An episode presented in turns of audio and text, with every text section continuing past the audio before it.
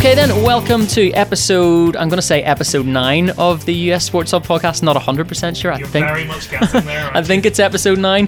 We'll go with episode 9. Okay. We'll do that. let's go with that. Uh, and of course, in the background, you can hear Adam McKendry. How you doing? Oh, I'm actually here for once. Yeah, I was going to say the last Not FaceTiming. the last couple of weeks we've been saying about how cold it is outside and how easy it is to FaceTime, and this is potentially the coldest day of the winter so far.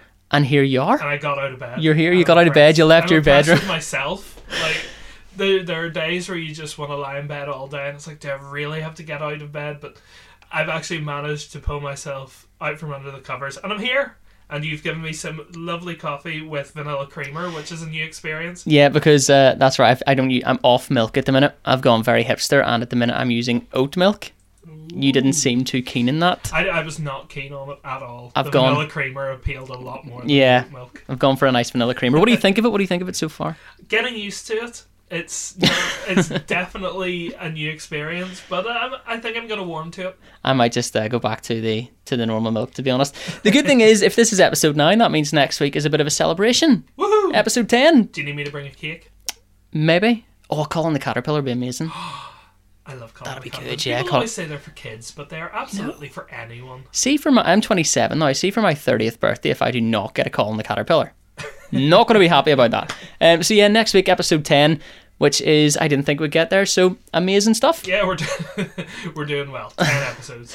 So uh, you've been out and about this morning with the Belfast Giants. Yeah, I've been down interviewing them already. Let's let's pretend I got out of bed for this as opposed to that. But, um, no, I'm, I'm delighted to be here. Um, but yeah, I've been down interviewing them. They've just had an 11 game winning streak snapped, but still top of the league. Still very confident. Still feeling good. Um, and yeah, that, I think they're uh, they're certainly going a lot better than what they were at the start of the season. Oh, completely, They had yeah. that awful run, but it, it's great to see and. Long may it continue. Really And- enjoying the season so far. a lot of great stuff going on in Belfast because obviously there was the Belfast Classic basketball last week. Um, which I did bump into you two, but you were very, very busy because you were very much there working. So I was kind a of let you be. We, we saw each other. You waved. Did the I wave, gave yeah. a thumbs up. I meant to go and talk to you, but I was running late for a shift in the office, and I forgot to say hi to you as I was leaving, which seems really cruel. So I'm going to No. apologise on the air just to, just to say sorry I didn't talk to you. Apology accepted. Um, I'm kind of I'm kind of glad you didn't because right after that, you'll know uh, Rachel from the Belfast Giants Yes. decided she made a beeline for me. She told me, and I was kind of like, okay, cool. Why? And she's like, oh, we want to do a Facebook Live with you, and I was kind of like, oh, really? I have no idea who the teams that are playing are or anything. And uh, yeah, so I went on Facebook Live for the Belfast Classic page and backed Brooklyn to beat Al- um, Al- Alberta, wasn't it? Uh, Was it Alberta? Albany. Al- Albany, sorry, Albany. And uh, it happened. So yeah, they won that Clearly game. You know a lot more than you think you do. Well, no, actually, because I got a bit of uh, I got a bit of stick from a couple of guys who listened because my reasoning for it was that I support the New York Knicks and the New York, you know, New York is closest to Brooklyn, so I kind of went right, okay, I'm gonna go Brooklyn, and right away people went, you support New York, and you went for Brooklyn. you see the contradiction that you've just made. So yeah, that happened. Um, You've got to realise that, mate. You've got to get. You've got to get knowledgeable. About the thing the is, right? Had it not been a live video, I would have went, no, let's cut that. Let's let's redo that because that that's not right. Um, but it was live, so I just kind of went with it, and the team won in the end. So I was like, yeah, you guys who think I don't know what I'm talking about, who won? Um, But on- on the Belfast Classic, what an event! Oh, Like, incredible. I absolutely loved it. We, there were four games on the Friday, and I was there from half ten until I think it was about half ten at night that I Yeah. ended up leaving at. But it was just such an event, you know, every game running on after the other. The quality of the basketball, was Incredible. brilliant. You know these these college guys. There was one guy was seven foot, Yeah. and he's in college, which is unreal. But you know, all the colleges said they loved it. As I said, the quality was fantastic. The games were all really good. Um, and it's, it's just great to see, you know, basketball coming over to Northern Ireland. They're Yeah. trying to make something of it. And I really hope that a few kids who were there, because they had the schools there, like the Friendship Four, the hockey that was there the week before, they brought all the schools in. They encouraged them to pick a side, you know, support your team. And hopefully it's inspired a few of them to go and take it up, because I know we've got the Belfast Star here in uh, Northern Ireland who are going really well in Yeah. the Irish Super League at the moment. So hopefully a few of them have been inspired to go and potentially take that up. And it's funny because I was having a, I was having a talk with one of the kids from our youth group at my church, and he said, you know, I've, I've always wanted to take up ice hockey. I was like, mate, go for it. Yeah. You know, this is, this would be great. You should absolutely go for ice hockey. So I'm hoping that he's going to take that up, and I'm going to be following that up with him. So It's amazing that there's now a platform for it as well, isn't it? Like if back it's in sort of. I don't want to say back in our day, but back in our day, it just, you just kind of it was football or rugby, and you liked it or lumped it really. Mm. Yeah, yeah, so uh, no, amazing to see. And with the basketball, it was the whole experience as well. Like I, I've watched basketball games over here, and there's nothing wrong with them, but it was the full American experience. You know, the court was done right, and oh, it was just incredible. you had uh, floor seats, you had courtside. Which I had, by the way, and they So were incredible. I. Yeah. I was literally like, I could have taken a step onto the court. I had a brilliant moment. I was fanboying the whole week. Um, and just before one of the games, one of the refs walked in front of us and he was just chatting away to us. And I, like some wee fan, stuck my hands up. He was holding the ball and I just stuck my hands up, like, pass me the ball. And he passed me the ball and I caught it and I was like, Oh my word, this is amazing. I've just caught a ball. I've just caught the, the game ball and pass it back. Oh my word. My problem is, I mean, sitting in courtside, I, at first my, my worry was um, I'm going to get a knee in the face here at some point. Like some seven foot guy is going to come across and knee me in the face. And I probably would have been happy with that because that would have been the full experience. but um, no, my problem is now I do, I really, really want to go to the States and watch an NBA game. But now that I've had that courtside experience, That's exactly what I was. You know what I say. mean? Any other basketball experience now is not going to live Uh-huh. up to the hype of being courtside. so you're going to go and see the uh, the Celtics and probably fork out God knows how much, how many dollars for I don't know how much courtside is. Oh, It's a lot. It's, a lot because like Jay Z and stuff sits courtside. So too yeah, well, yeah, that, that's the point. You know, you always see, oh, there's Justin Bieber and Selena Gomez sitting courtside, and there's Cristiano Ronaldo sitting courtside. Hey, look at that! There's Adam sitting. there's Adam courtside. McKendry sitting beside Bieber and Drake. Uh, should we talk some football? I think we probably should. Yeah, and we're going to start with Thursday night football because the Saints they've been on a tear. We've been talking about it over the last God knows how many weeks, and finally, the Cowboys have stopped them. What a shock. Um, all credit to the Cowboys. I thought they were really good. Not flashy good, but just did the basics really well. The, the defense stepped up big time. They really forced New Orleans to play the way that they wanted them to, which I think is the biggest thing. If you allow New Orleans that freedom to do whatever they want, then they will just run you ragged. Yeah, But what what the Cowboys did was they really tightened up that defensive core, and they just stopped that running game. Alvin Kamara was just taken out of the game uh, altogether, and then from there it was stopping the passing game, which they did manage to do. Like one of the big things was uh, their first drive, the Cowboys' first drive. Um, it was twelve possessions, and they ended up with three points from it. And you thought, right, well, that's not enough because the Saints are going to go down the other end and they're going to get a touchdown.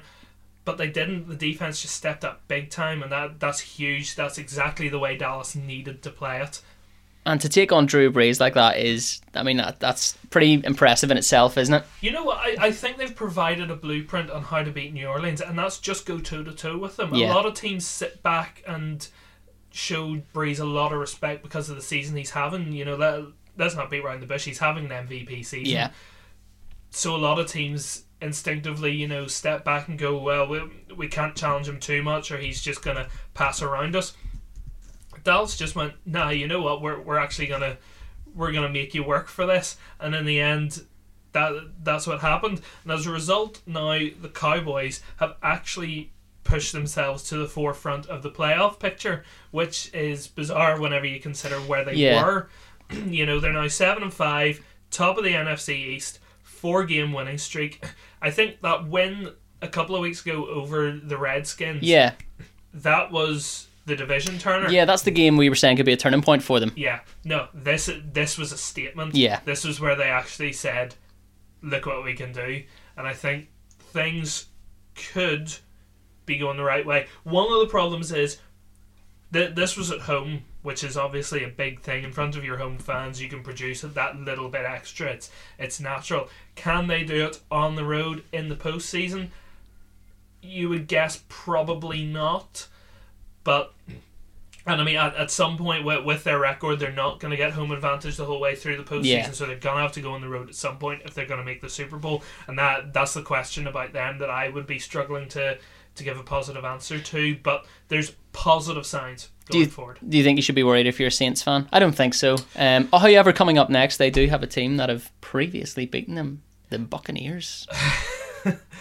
I knew you were going to shoot the Buccaneers in there somewhere. Just somewhere, Uh, just to have to shoe them in somewhere. They're not playing particularly well. Just shoe them in somewhere. There it is. That's it. Done for the podcast. Okay. Look at the at the end of the day, New Orleans are still in charge of their own destiny. Completely. If they, if they win out and the Rams lose once, and we'll get talking about the Rams, um, because they're going to be our game of the week. Just to give you a bit of a spoiler there. Mm. Um, but like, if, if the Rams lose once and the Saints win out, they get the number one seed and they're at home in the postseason. And New Orleans are so good at the Superdome that that that almost guarantees them a spot in Yeah. the in the Super Bowl. So look, I, I wouldn't be worrying. They're still, you know, pretty safe, and they're going to wrap up the South. Um, I think well, if they don't wrap it up this week, they'll wrap it up the following week. The the one concern is they can't let their running game go AWOL like it did Yeah. against Dallas. That's that's the one thing. We know how good that running game is, but you can't let it, you know, sort of slip into the background. It has to be to the forefront every game.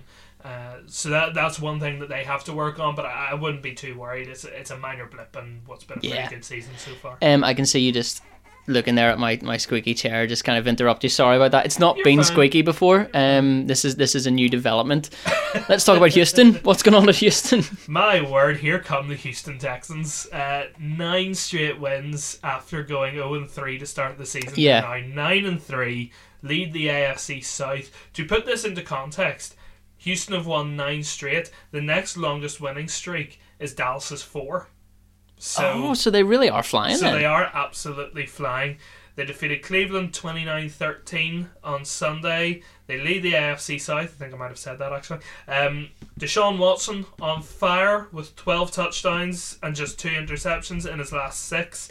Lamar Miller is fifth in rushing yards, and DeAndre Hopkins is top eight in the NFL in receptions, yards, and touchdowns. This is a team that is just clicking on all areas at the moment, and whenever you do that, the confidence goes up, your form goes up, you're feeling good. They're basically in the postseason now with a Yeah. record of nine and three. So they can start thinking about the postseason and perhaps where they're going to be, who they're going to play, things like that. Um, but one of the most important things is their defense is third in scoring and sixth in inter- in both interceptions and forced fumbles. So you talk about that all-star offense, you know, where Deshaun Watson was so heavily criticized the first three weeks of the season, Yeah. and now he's stepped up and he's putting up unbelievable numbers. Look at the other side of the ball. The defense has stepped up big time as well. They're not only stopping teams from scoring, they're actually scoring themselves, which is uh, such a big thing whenever you potentially want to become a danger on both sides of the Yeah. ball. And one of the key things for me, their final four games are all against teams with losing records at the moment. So this is a team that could potentially go into the postseason with 13 straight wins if they continue this form with a 13 and 3 record having started the season so early and been written off so early texans fans should be getting very Yeah. excited That is not a team that you want to play. So, like you say, their next four games coming up next week. They've got the Colts, or should you say this week, and then the the Jets. So, two games that you'd expect them to win. Absolutely, and that that's the thing. Winning confidence leads to wins. Winning leads to more wins. And then that whenever you reach the postseason, you're just in that mode of we can't lose here, guys. Yeah. And that that's the thing. If uh, if they're gonna be successful in the postseason, they need to have that confidence and that form. And it just looks like they're full of it at the moment. It's amazing because three weeks in, you were kind of going, the Texans are out of it. 0 and 3. I didn't see it coming, but there were so many questions over whether Watson was all that he was cracked up to be. Because after the first, uh, after last season, people thought he was this brilliant, mercurial quarterback who could make things up on the fly. And then uh, they had that struggle uh, at the start of the season, and people suddenly went, "Well, actually, he's a flash in the pan. He was this is second season syndrome." But he's really turned that around. You can see that over the last six games, he's been so good for them. Um, and even over the nine games, he's been so good for them. But Yeah. especially the the last six, he's been so good at leading that offense to where they want to be. And I, I really think a lot of teams will be looking at Houston thinking we don't want to play you Yeah. in the postseason. Um, let's talk about another team then who are growing in confidence at the minute. The Baltimore Ravens. Again, we sort of talked about how they needed this to be their season way back at the start, and it didn't look like it was going that way. But they are sort of starting to turn the screw a bit when they're looking like they could be postseason contenders. they're making things interesting at the least, and I'm gonna look at this two ways. I'm gonna take the positives in how the Ravens are playing, and I'm gonna take the negatives as well. We'll start by saying they defeated the Atlanta Falcons at the weekend 26-16, 7 and 5 in the season, and they're second in the AFC North behind the Pittsburgh Steelers. Positives. The defense has been downright ridiculous. They've been outstanding. They lead the NFL in both points and yards against, which is exactly what you need. We we thought the Ravens defense was going to be good this year, Yeah, but I don't think anyone expected them to be the best defense. But they've stepped up massively. And see, whenever I'm always a big advocator of if your defense is good, then you only need an average offense yeah, to get you through. If you have an average offense, you still need a really good defense. Uh, or, so, sorry, if, if you've got an average defense, you've got to have a good offense, a, an outstanding offense. like the Rams, for example. Yeah. So uh, I lost the track of myself. Um, but what what the Ravens have done is they've consolidated from the back. You know they've they've made sure that their defense is perfect, so that then their offense doesn't have to be so good. And this is where you come to the negatives, because their defense is Super Bowl caliber. It deserves to win a championship but their offense just has so many questions that you wonder is that going to be where they fall down. Lamar Jackson has come in uh, since taking the starter's jersey. He's won his first three starts, but his limitations as a passer does that cap this offense's ceiling? That's one of the big questions that they have to answer. One of the, even one of the biggest questions they have to answer is who's your starting quarterback? Yeah, because they could hand it back to Joe Flacco for this week. They might stick with Jackson. We don't know. They seem to be flip flopping, and for a team that wants to be in the postseason and Can't looks do like that. it could be in the postseason, they can't do that. You're right. They, they just can't do that. They have to stick with someone and say you're going to lead us into the postseason. But the problem is there's too many questions. Flacco is too hit and miss, and Jackson just has too many questions on his passing that whether he can really unlock this team's offensive potential. And on the other side of that, another negative is the fact that their receiving corps have been all over the show. That's not helping Jackson, who already has his struggles with the passing game. Whenever his receiving corps are then struggling to run simple plays, that doesn't help your struggling quarterback. yeah, They can go back to the ground game. The ground game has been very good. Really impressed by Gus Edwards, who was undrafted and has now emerged to lead this team on the ground. But I, I think for the Ravens to continue this run, and I think they do have the potential to make the postseason, they have to one settle on a quarterback, and two find some way to settle Jackson in because if he can't connect with his receivers, yeah. this team isn't going anywhere fast. Uh, on that point, very quick confession to make. I bought a Ravens hat this week because it was Why? on sale and I like the color purple. You're weird, man. let's just move on. Um, we'll move on to Seattle, who also wear lovely colours. Seattle, and at the start of the season, there were a lot of sports channels and stuff that I was watching, particularly Colin Cowherd uh, in the States, was really questioning Pete Carroll at the start of the season. Again, Seattle seemed to have turned it around and, and they're they're going upwards again. They're moving the way they should be. It's one where a lot of people thought that maybe he'd overstayed his welcome. Yeah, And we're going to talk about another coach who did overstay his welcome. there's been a fire in in. a That's right. There's Yes, been a that's- firing, but we'll get onto that in a second. Um, but the Seahawks just continue to trend upward, and I think they've enjoyed going under the radar a bit. Um, they beat the 49ers 43 16. Really interesting fact that's the first time in NFL history there's been a game that's finished 43-16. Oh, really? Yeah. Oh, there you go. It's absolutely bizarre how that's never happened before. um, You are the man with the stats. absolutely. How did anybody ever dig that out? I I have no idea. There so you go. I didn't dig it out. I found it on the internet somewhere, but um, the, it's their third straight win. They're also seven and five. They're second in the NFC West. As a team that no one was really talking about, they've. I think we've talked about this before. They've just Yeah. gone quietly under the radar, and they're enjoying a decent season. I don't think they have enough about them to be real postseason contenders. Yeah. So I don't want to spend too much time on them. But just just to highlight the fact that Seattle are going pretty well. So just keep an eye on them, um, just over the next few weeks, because they've got a couple make or break weeks Yeah. coming up where.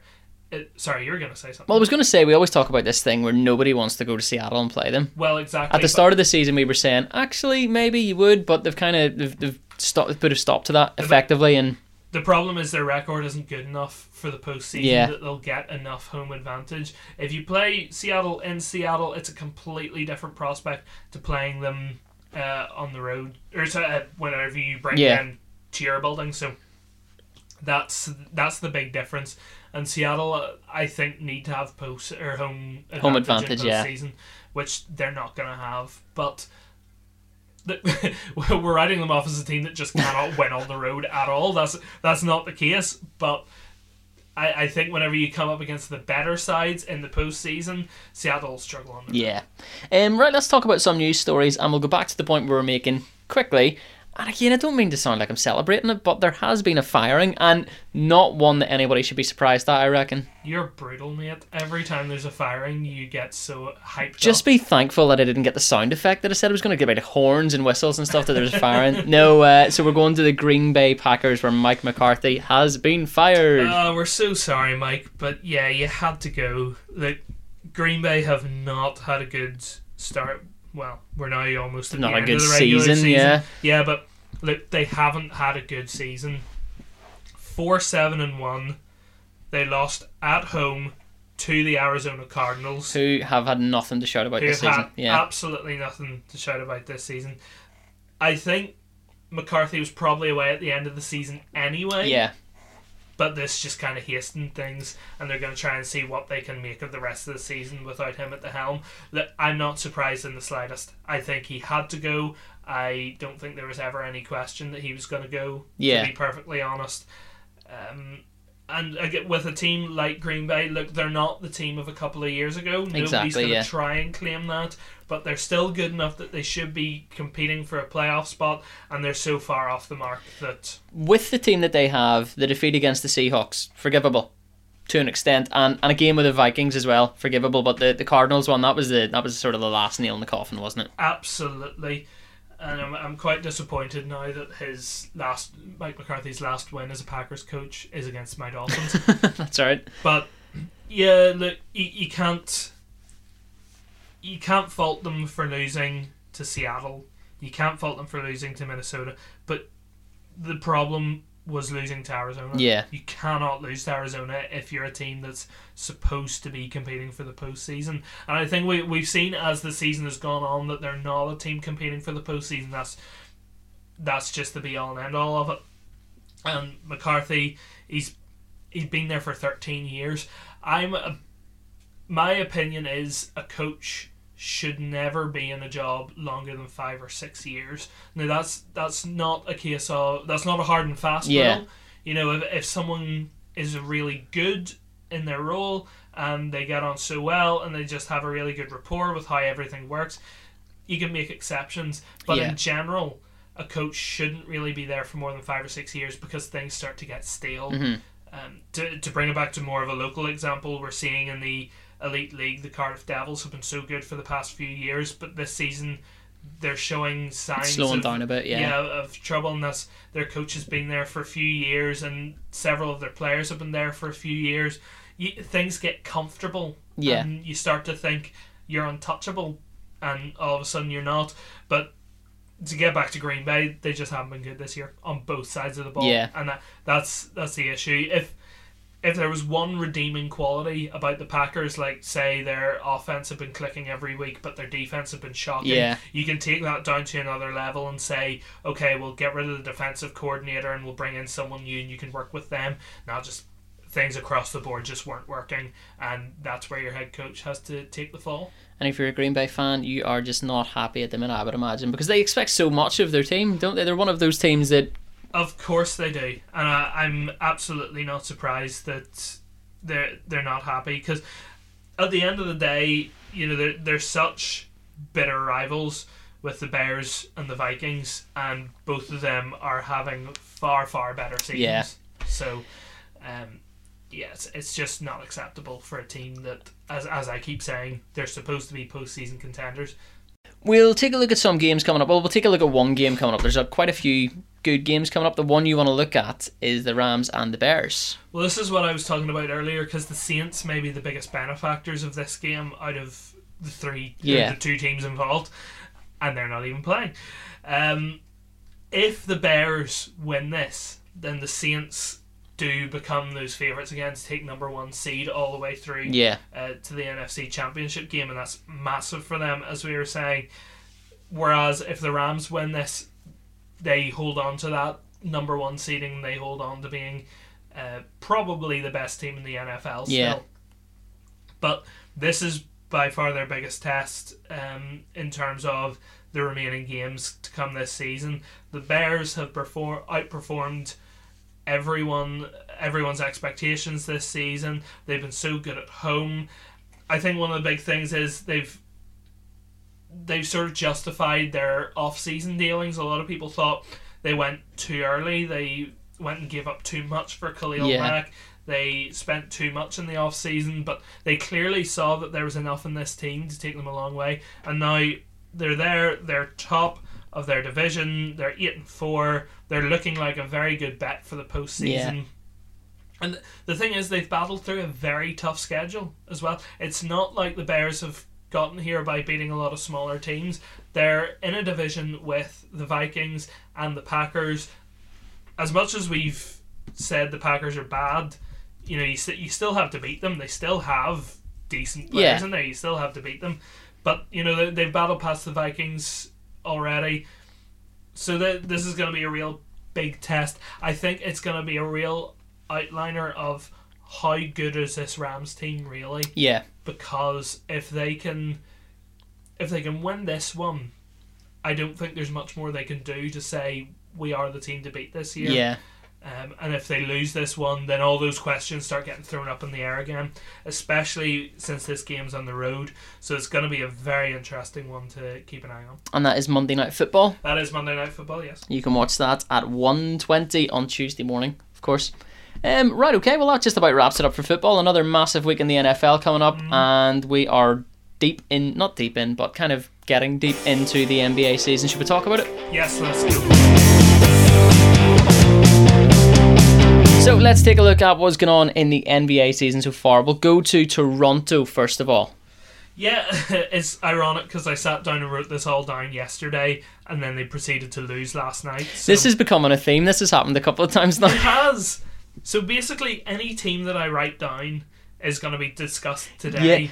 Is going to be We'll have lost lose the night before. So, So, teams will, if, if we ever get to the point where we have a lot of listeners and teams catch on, they will write to you and say, please don't talk about us because you'll stuff it for us and we'll lose the night before. Anyway, even so, the Toronto were twenty and five. yeah. To You're going to lose season. games in an NBA season. Of course.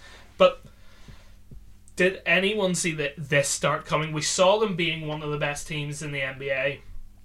I don't think anyone was questioning that. But did we see them being this good this early? I don't think so. The fact that they're they've got a new coach, Nick Nurse, two new starters in Kawhi Leonard and Danny Green, and yet they're still so good. But one guy I want to talk about is Pascal Siakam, who's been otherworldly to start this season. In a team of superstars, he's a former 27th overall draft pick. He's averaging 14.8 points, 6.4 rebounds, and he ranks third in true shooting percentage. This is a guy who's just supposed to be either a bench guy or sort of one of your lesser yeah. lights. Supposed to be an okay five. player. Yeah. suddenly he's become one of the real finds and one of the potential future stars of the NBA, which is incredible. And that that's the kind of thing that can turn uh, one of the best teams into the best team because nobody was talking about Siakam as one of the one of Toronto's best players. It was all about Kawhi, um, Kyle Lowry as the heart and soul of the team, but all of a sudden Siakam is standing up massively for them, and I think that's why they've been so good. They've taken down Golden State in the past week, um, even if it was in Toronto and Golden Yeah. State had a few guys out. But the, the Raptors are at the moment the best side in the NBA. Um, let's give it a second. My my thing has disappeared. Detroit, a team we haven't talked about too much this No. this season. I know we're early into the season, but Detroit are, are looking good. Detroit have a better record than the supposed championship contending Boston Celtics, which Your cuts Boston me to my Celtics, core. yeah. But that's the thing. No one has been talking about them. They're people have mentioned them in passing and said, "Oh, look at how well they're doing." Let's actually sit down and say, Detroit are doing well. They've won five in a row. They've won nine of their last eleven. We've got to bear in mind that yes, they started the season this well last year, and then they really fell away. But this is a different team. Blake Griffin has reinvented himself for the better. Andre Drummond is having his best statistical season. These guys are playing with a lot of confidence. It's what we talked about um, with uh, the Houston Texans in the NFL. Whenever you're playing with confidence, the game seems to come a lot easier to you. So I think I think they're a team that you really have to keep an eye on. It's it's not a fluke anymore. Yeah. Um. So do you know what we were talking about before about how you say teams are doing well and they lose? Yeah. Pistons were beat last night by Oklahoma City.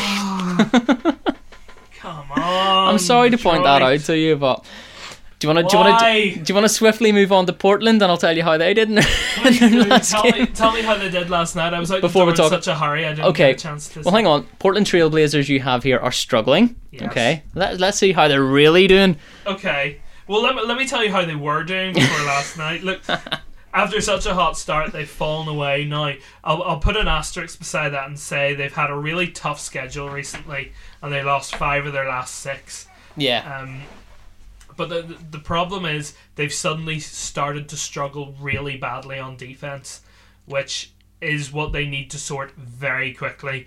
Um, they're the worst ranked defensive team over the last six, um, and one of the other big things is they need another scorer. Scoring hasn't been a huge problem, yeah, but it's the fact that beyond CJ McCollum and Damian Lillard, only one person in that entire roster is averaging more than nine points again, um, more point, more than nine points a game, which is Jusuf Nurkic.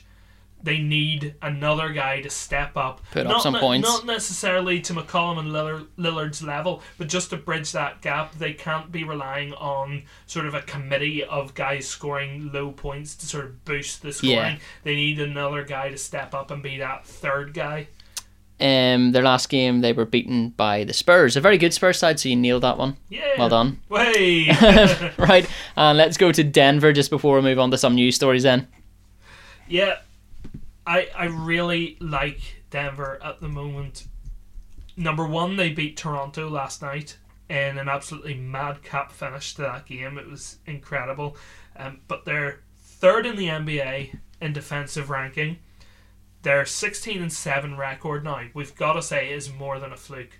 This, Yeah. is, this isn't a team who are, you know, getting by on half decent defense and getting wins.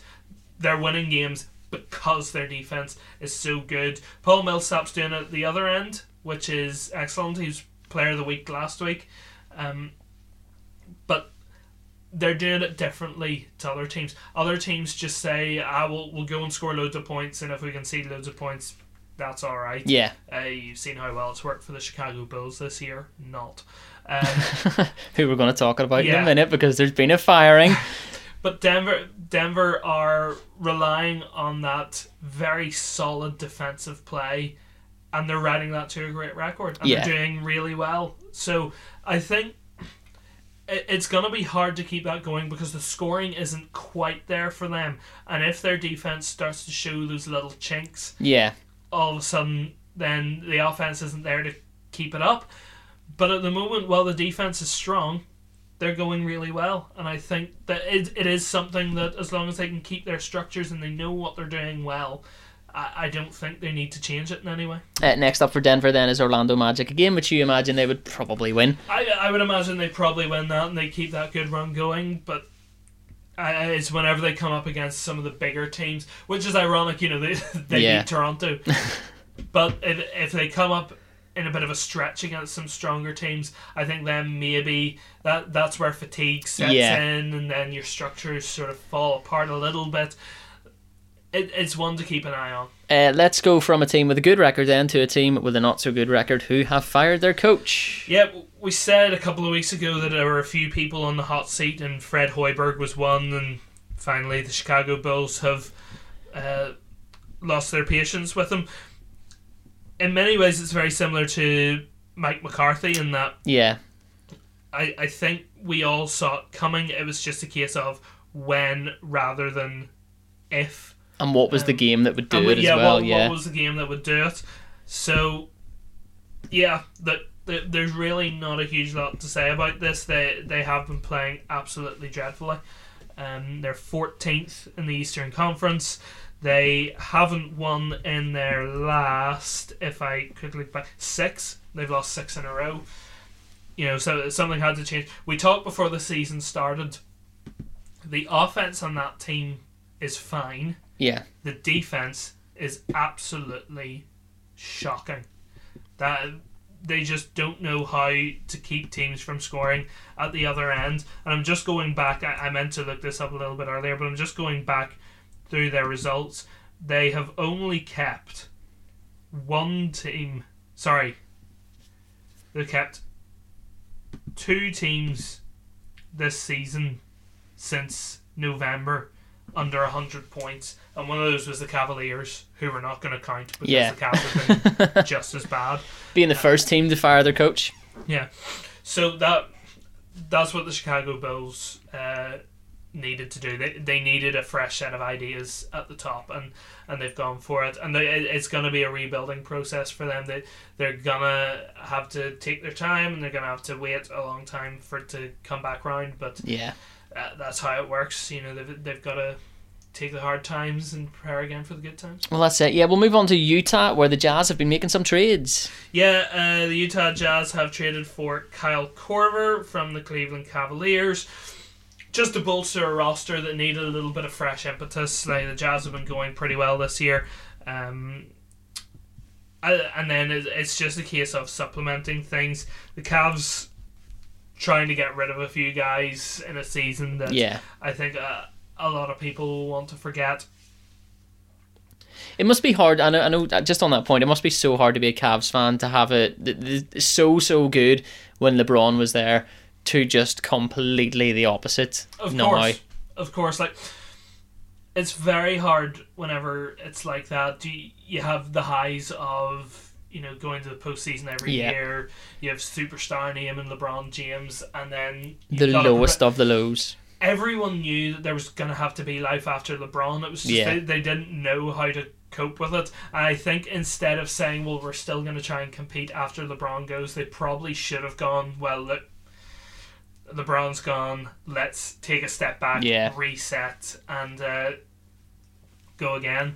And you know, Korver's gone. Kevin Love's probably gonna have to go as well.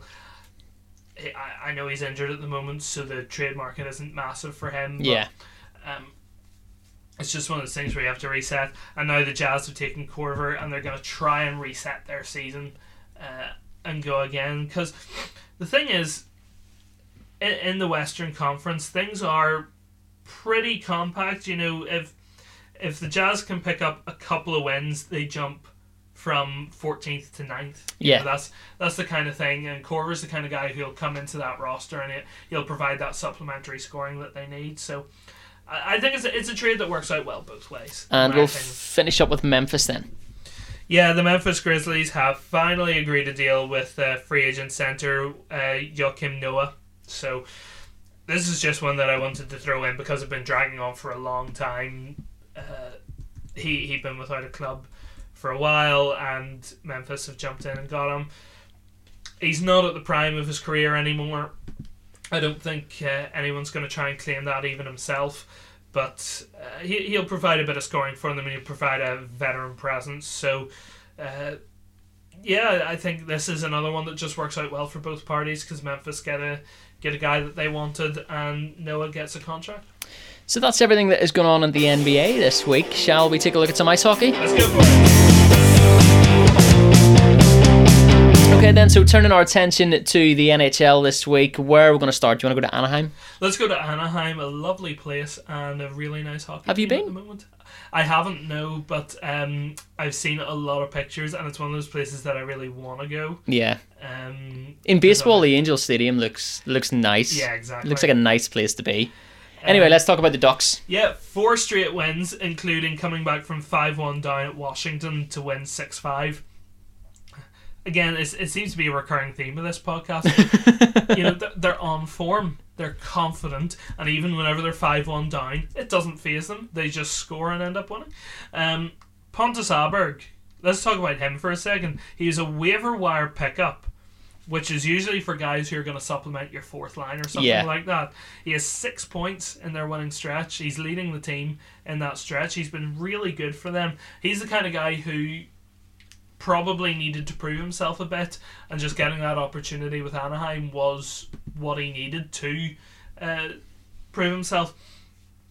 But I- think that Anaheim are a team that, again, nobody was really talking about at the start of the season, but they've just put that little bit of a run together. Now, they will have tougher games coming up, and I know they're going on a little bit of a road stretch in a couple of couple of games, but they've, they've got that confidence behind them, and if they can keep that going for the next couple of games, uh, they head away really confident.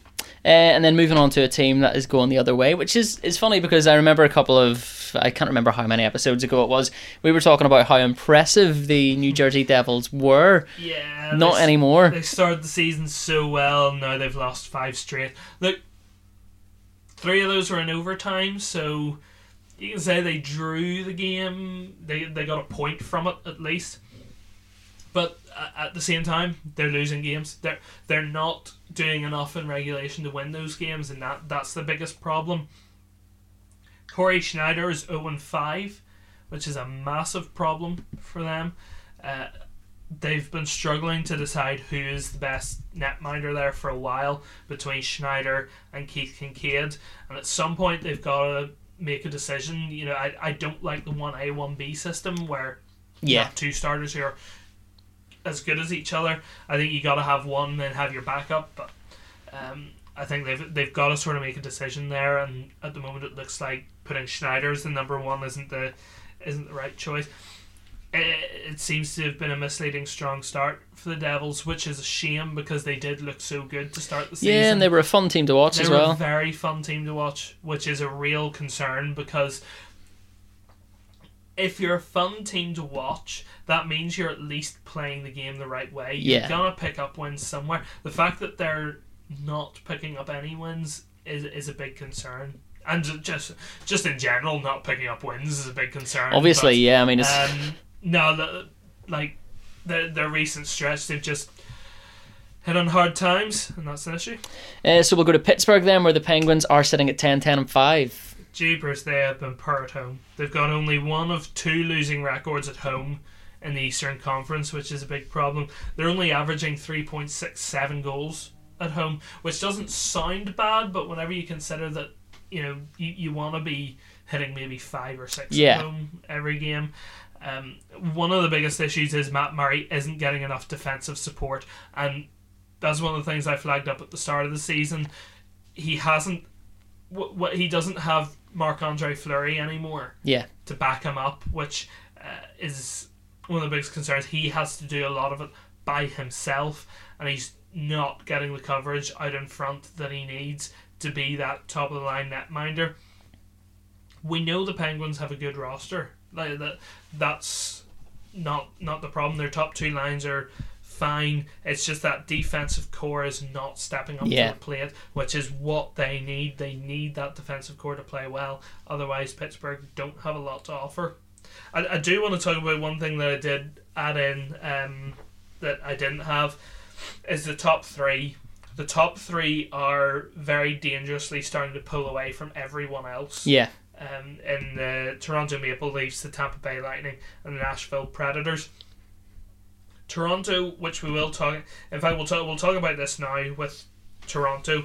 Um, William Nylander has finally agreed to a deal. Yeah, because that was dragging on, wasn't it? Dragging we've talked about that a few times now. Um, they've had to agree to a deal that's probably a little bit more than they wanted to. Yeah. Uh, Toronto on uh, Toronto's side, um, and they've had to get rid of Josh Leivo to make cap room for him. He's been traded to Vancouver, but Toronto, uh, they've welcomed back Nylander now, who's gonna have to work his way back a little bit. So don't expect you know. 10 point games Yeah. or anything like that. He, he's got to work his way back in. Um, but they're welcoming back Nylander. Auston Matthews is now back from injury, and yet they're still picking up wins. So they're making a winning roster even better, Yeah. which is very concerning for the rest of the league. You look at Tampa Bay, who just seem to be scoring for fun at the moment. It seems to come so easily to them. Um, Brayden Point's been massive for them down in Tampa. Um, and now they're getting back Andrei Vasilevskiy, who uh, is obviously such a good netminder for them. Luis Dominguez done well in his absence, but Vasilevskiy just as that elite netminder that you need. and Nashville, even though they've struggled recently, um, amazingly they dropped two at home, and they look they've looked a little bit shaky on the road. Yeah. Even so, they managed to sort of sandwich that with seven wins. So they're they still just keep picking up wins. There's going to be a really interesting battle for the President's Trophy this year between those three, I think. Yeah. The problem is you don't want them getting too far ahead of the rest of them. Yeah. Otherwise, the postseason starts to look a little bit too straightforward, and that's the biggest concern for me. But in terms of how well they're playing, like they're, Yeah. they're three great teams, really good to watch, uh, and I, I think they're uh, they're doing the league really proud of them. Just on the subject of Nashville, though, they now have an injury to contend with over the next four to six weeks, and four to six weeks in hockey is that's a lot of games. That's, That's a lot of games. So you're talking, mm, he's maybe going to be out 15 to 18 Yeah. games, which is a lot. we are talking about Phillips Forsberg, by the way. Yes, we are. Yeah, we're ta- talking about Filip Forsberg, uh, who is out for six weeks in typical hockey fashion. They don't give the nature of the injury. It's Yeah. either upper body or lower body. Ooh. So, um, It remains a Yeah. mystery. Look, ju- just whenever they're going through a little bit of a rough patch, and we say little, little bit, you know, they're Yeah. still the Predators. They're still winning games left, right, and center. But it, it would just help if you didn't lose some someone like that at this point in time. They can cope without him, like, but he his scoring's going to be a big loss to them. It's it's just one of those ones that can maybe turn, you know, a win into a loss Yeah. here and there. Um, let's go to baseball then. Last but Let's not least, we'll go to baseball. Right, so we're going to turn our attention to the MLB, which is in the off season. But Adam, being the diligent reporter that he is, has managed to find stuff to talk about. Absolutely, there's always stuff to stuff to talk about. We have to start with the blockbuster between the Mets and the Mariners. Uh, Robinson Cano and Edwin Diaz going to the Mets is the big headline. Jay Bruce and Anthony Swarzak are going the other way, uh, as, as well as a couple of minor leaguers. But the big the big story is Cano and Diaz going to the Mets. The Mets are restocking for this year. Yeah. They're or sorry for next year. They're looking like they're going to be uh, contenders. Whenever you look at that rotation is strong. They've now added Cano and his power to the middle of that infield. Edwin Diaz was the best closer in the in the or er, in the major leagues last year, full stop, and he's now going to back end that bullpen. They've still got a lot of additions to make. These two coming in don't make the Mets one of the- Amazing, yeah. They, amazing. You know, they, they still have questions down the back end of the rotation. That outfield is still a little bit thin on the ground, but this is a very good start. The Mets are showing that they've got confidence in this group that they can potentially challenge for the World Series over the next couple of years, and bringing those two in uh, is the uh, is the start of what I think is going to be quite a busy off season for them. Because one of the big things is if they can bring back Noah Syndergaard, who uh, Yeah. is currently in, in a sort of state of flux, they're going to have a really good rotation there. We have talked about a lot of firings today. Well, two, but we've made a big deal of them. Yeah. so let's let's go to a nicer news story than that, where someone's contract has been extended. Yeah, the Dodgers have extended manager Dave Roberts. I don't think this was much of a surprise. No, not at all. Given he's taken them to the last two World Series. But, uh, there's not really much more to say to it than that. He's but he's been so good for them. He's led them to winning records. Um, I think for the last four or five years. So Yeah, I mean, if, if you not not too difficult a decision for them. I'm if you've sure. got if you've got a head coach who takes you to two World Series, you don't fire him. no, of So- course not. let's move on to Washington and go to the Nationals, where there's been some trades happening there too. Washington have brought in Cleveland Indians catcher Yan Gomes. They've traded for him. They they needed an upgrade at catcher. Uh, Matt Wieters wasn't doing it for them. I know that there've been a lot of talk about bringing in JT Realmuto from the Marlins, but I don't think they wanted to meet that asking price, so they've gone for someone who has a proven track record. He's a veteran of the major leagues, decent pitch framer, decent hitter. He's he's not elite in either Yeah, category, but he he'll do the he business. he'll for do a job. Yeah, Yeah, I I think in terms of what Nats fans were wanting, they wanted you know one of those elite guys. They wanted like Realmuto to come in. But yeah. I, I know the Marlins are asking a lot for him because he's he's such a star player. So Gomes will do the business for them, and I think he, he'll step in. He'll be a he'll be a strong presence behind the plate for them. Um, let's go to Oakland, who were a fun team to watch this season. And they have, I mean, if you're an Oakland fan, this is probably amazing news because the Coliseum is is dreadful, isn't it? Uh, it, so it was funny. I was talking to a colleague of mine, and I I hate the Coliseum because Yeah. it's a because it's a football stadium first and foremost. He loves the, the Coliseum because it's a football stadium first Yeah. and foremost because he feels like they're holding on to the past. Okay, I don't know, like a lot of a lot of you've got to look at it and go, what a terrible stadium. I hate it. What a terrible stadium.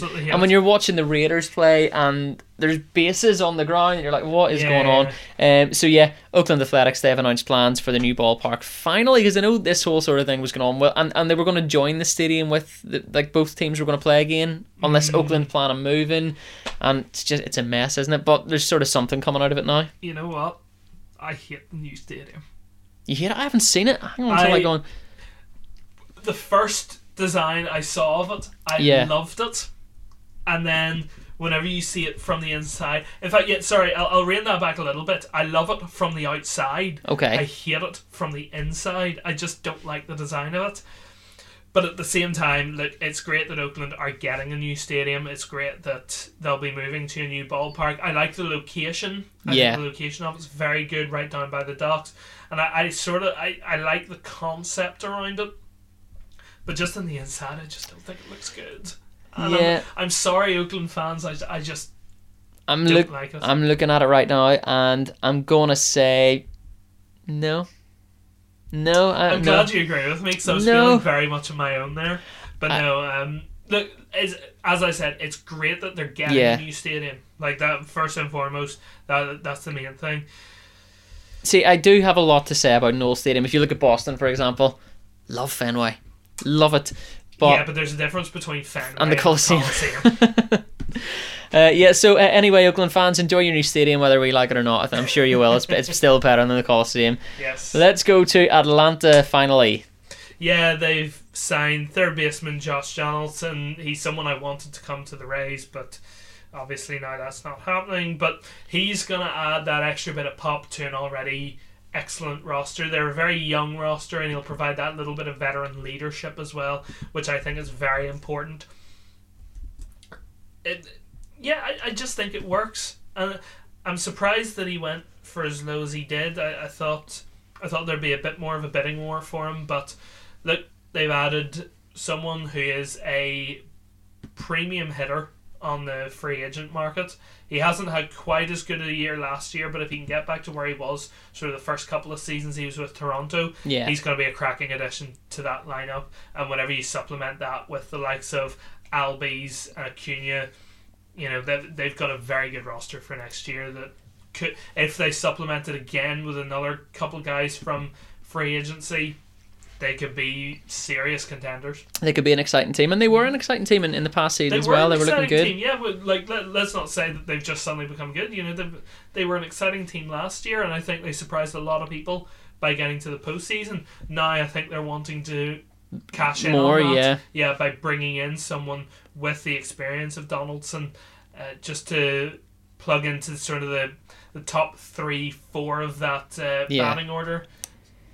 Well, we've got a long time to wait and find out because when, when does it, is it March the season Um, starts? Yeah, you've you've got spring training will start sort of the end of February, Yeah. start of March, and uh, then the season will start sort of the very start of April. So long time to wait, but It'll it's- it'll it's be quickly coming around. It's nearly Christmas, for example. You know, it's, it's, I know we are getting there. Um, so you, Christmas falls on a Tuesday this year, by the way. Are we doing a Christmas podcast? do you want to? We can. I mean, I yeah. I- that's fine. I don't see why not. I, I I assume just sort of dropped that on you there, by the way. I, I hang on till I go and rearrange all of my Christmas plans. Um, no, I, I, I mean, I assume that'll be a FaceTime one, I would absolutely be Oh, yeah, a but- FaceTime a hungover FaceTime Christmas podcast. Why not? Um, I mean, yeah. If anything's happening, is there any games Oh, I, like uh, Christmas Eve games? There's basketball games on Christmas Day. Okay, right. Okay. Well, this is something yeah, good. Chris- Christmas Day isn't such a big thing in In the uh, States, In the states, so they they tend to have Christmas Day games. Well, I'll tell you what. If you can find a way to get me out of my Baileys and food coma, then yeah, let's do it. You know what's even better? The Celtics are playing on Christmas Day. Okay, well, no, scrap that. We'll leave that. Forget about. Um, so that just about does it for the podcast this week. Before we go, it would be completely remiss of me not to mention the fact that the MLS Cup final is this weekend. Saturday night, Atlanta United taking on Portland. Atlanta is a relatively new team, and they have come in and done the business. So, yeah, fair play. Stadium's amazing too. I'll let you talk about this one. I don't follow That's the it. MLS at all. No, neither do I. I, I sort of stopped watching it whenever um, New York went out because that, that would be my MLS team, uh, New York City FC.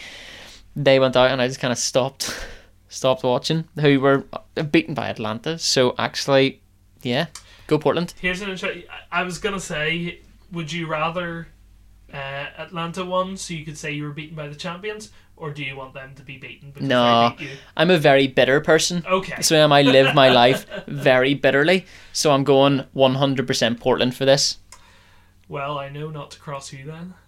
No, I mean it's fine. I'm not that. I'm, I'm not that bitter. I just have I have a level of spite that it's slightly above a lot. But you know, you, you'll find out someday. All right. So that just about does it for this week's podcast. What have you got planned for the rest of the week?